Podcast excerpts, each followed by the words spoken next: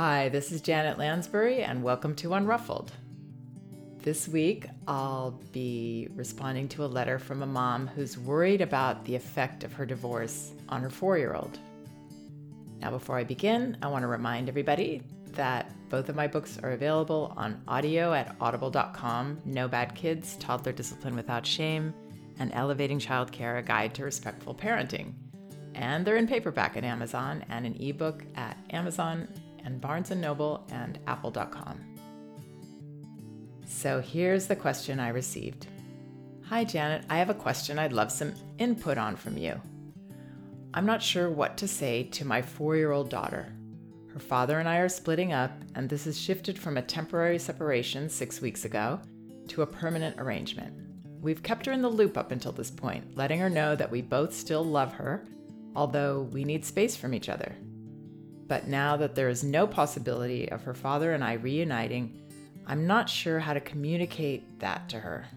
I try to be open with her in an age appropriate way, and when the trial separation started, she had some big feelings that we got through. Now she seems quite accepting of her new normal, two homes, although it has always been talked about in a for now kind of way. Any insight would be much appreciated. Hmm. So I would approach this uh, describing it something like Your father and I both love you very much, as you know, and we also care about each other. And we've noticed that it's easier for us to get along when we aren't living in the same house. And spending this time apart has helped us to see that. And so, this is the way we are going to continue living with you having one house where you see daddy and stay with daddy, and one house where you stay with me. So, just something very simple along those lines. Of course, it's wonderful that you said you want to reassure her that both her parents love her very much, and this has nothing to do with that. That will never change. I don't know if you could say that you still love each other. Uh, maybe if that doesn't feel honest to you, then saying, we care very much about each other, you know, and we always will. And we're both your parents, and this is the way that this works best for us. So, as I think you realize, it's very important for her to know that none of this has anything to do with her. It's not her fault in any way. She hasn't created an issue. Those are the kinds of things that children might worry about if we don't make that clear. So, I would allow her to process this as children do. And of course, you're going to have your own grieving process. There's a wonderful book. Well, there's a couple of books. They're both by John James and Russell Friedman. And they are the Grief Recovery Handbook, which is for adults, and When Children Grieve. And, you know, one of the situations we all grieve is a relationship separation or, you know, a divorce. So she will continue to have a process around this. Um, you say that she already expressed some feelings, some strong feelings, uh, which is wonderful that you're able to recognize those as such, as being a part of this transition that she's she's going to be in. And you know, she'll have her own journey with this, just as you'll have your own emotional journey around this. Um, it would be ideal if you could share yours with friends or other loved ones or, you know, a professional maybe, and try not to have too much impact on your time with your daughter. But once in a while, they will. Once in a while, you know, something will happen and you'll have feelings and you'll be in some pain around this. And if that is true, I would definitely let your daughter know what's going on with you. I'm just missing the way it used to be right now. I'm feeling a little sad about that. And by doing so, that will help your daughter see that, you know, it's okay for her to have those feelings as well. And also, it won't be mysterious what's going on with you. So, those are two good reasons to do that. And I would actually say to her, when you describe how the situation is going to be and how this choice that you and um, her father have made I would acknowledge right there verbally to her, you know, that this is probably not going to be a journey that always feels good to her. She's going to have hard feelings about this. She's going to probably miss the way it used to be. And that's okay. And you want to know about that. You want to hear that. She doesn't have to worry that she's burdening you with these thoughts and feelings that you really want to know. And then, you know, that's the hard part is like really following through that and being that brave, strong parent that can offer that for her, that can offer her that solid place to bounce things off of. And then if you need to crumble yourself, you hopefully have other people to do that with so then the actually the most difficult part about the way young children go through these kinds of disruptions in what they knew what their life was the way that they express their feelings is not very uh, clear cut for us. I mean your daughter at age four will be able to articulate a lot of her feelings to you but they're still going to be expressed to a great extent through her just you know, just they're just going to pop out of her in terms of a limit that you've set, her just wanting to do something unreasonable or just, you know, whining or feeling morose, feeling angry about things that seem to have nothing to do with this.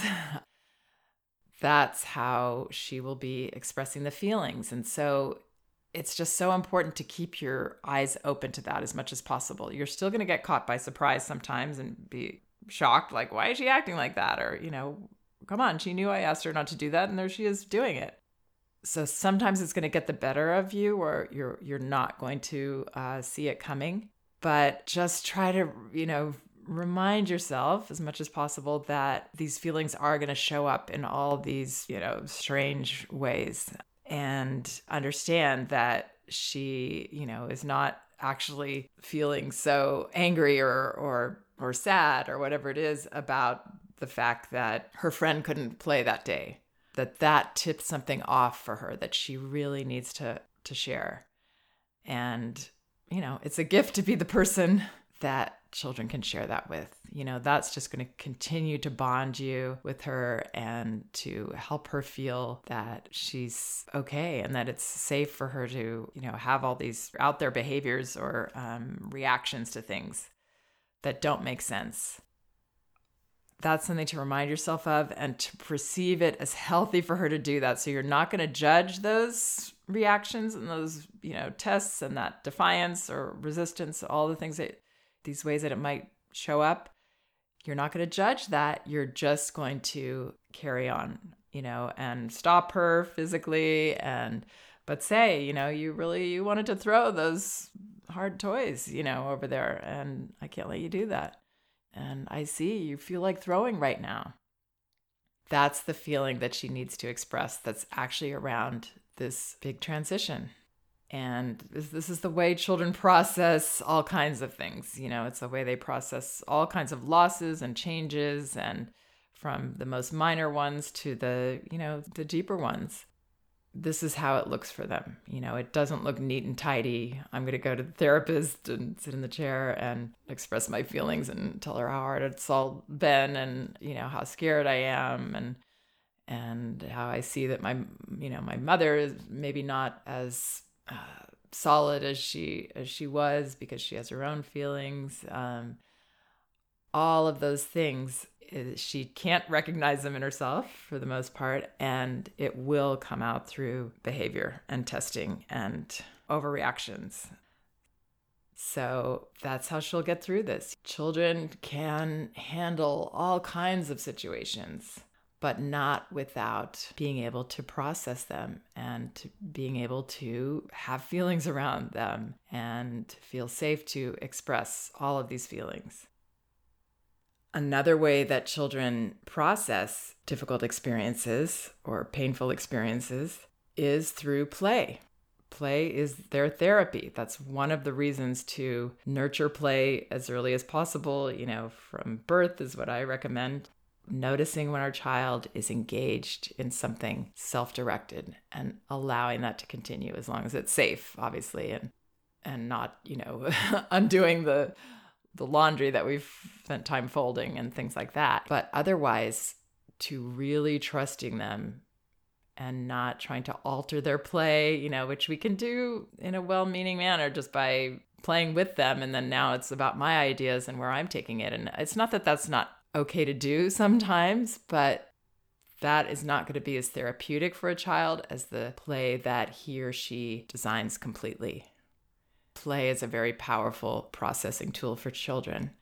Magda Gerber used to tell a story about how she was visiting a child care center and she was getting the tour. And while the director was talking to her, Magda observed that a little boy, a maybe one and a half, two year old little boy, had a baby doll and a spoon.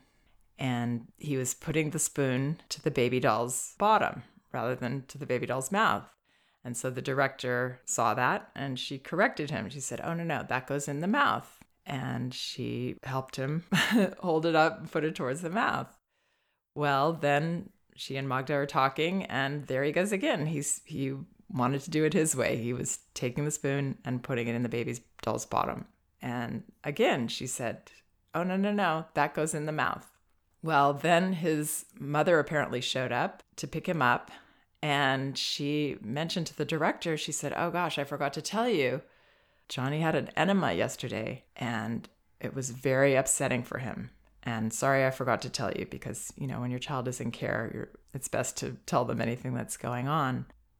So that was one of Magda's examples of trusting our children and really allowing them to process whatever they need to process. It won't look so, won't be so obvious usually what they're working on as that was. Like that was a very obvious experience. So therefore, it was very clear. It will usually not be that clear and obvious what the child is working through all the more reason that on our end, it's important to have a safe environment for them to play in and to really trust the things that they're choosing and not try to add on a lot more. So, and that's another thing about going through transitions like this. You know, if when we're going through something, when we're going through grief or we're going through illness or we're getting over something or, you know, having difficulties, that's not a time when we're going to be able to rise to the occasion in other ways very much. We're going to have to, we're going to want to keep things simple and keep our life pretty small and predictable. So, you know, I wouldn't consider her starting a new lesson or, or unless she really, really, really is pushing for that. This is a time for her to have as much downtime and and uh, self-directed time as possible and for you to work on perceiving her limit pushing behavior as actually the way her body is pushing to share feelings with you. And, you know, to feel good about holding the line because that's what's allowing her to share the feeling. You know, if we say, oh, okay, well, that's fine, I'll let you do that. And um, it's something that we really don't want her to do, then we're not allowing her to share the feeling right there. And then she'll probably do something else and try to have to take it a step further because what she needs to do is explode or release. So it's wonderful that this girl has seemed quite accepting of everything. And she, you know, I think she will be able to definitely accept this. And she will be able to uh, move through this with resilience as long as you allow the other side of that coin, which is the messy part. And if you can encourage her to share the messy part with you, then she will make this change and come through it in a very healthy way, and you'll be even closer because of it.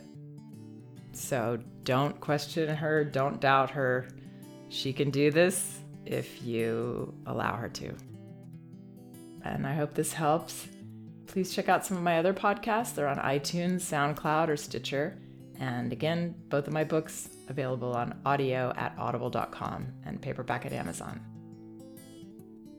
We can do this.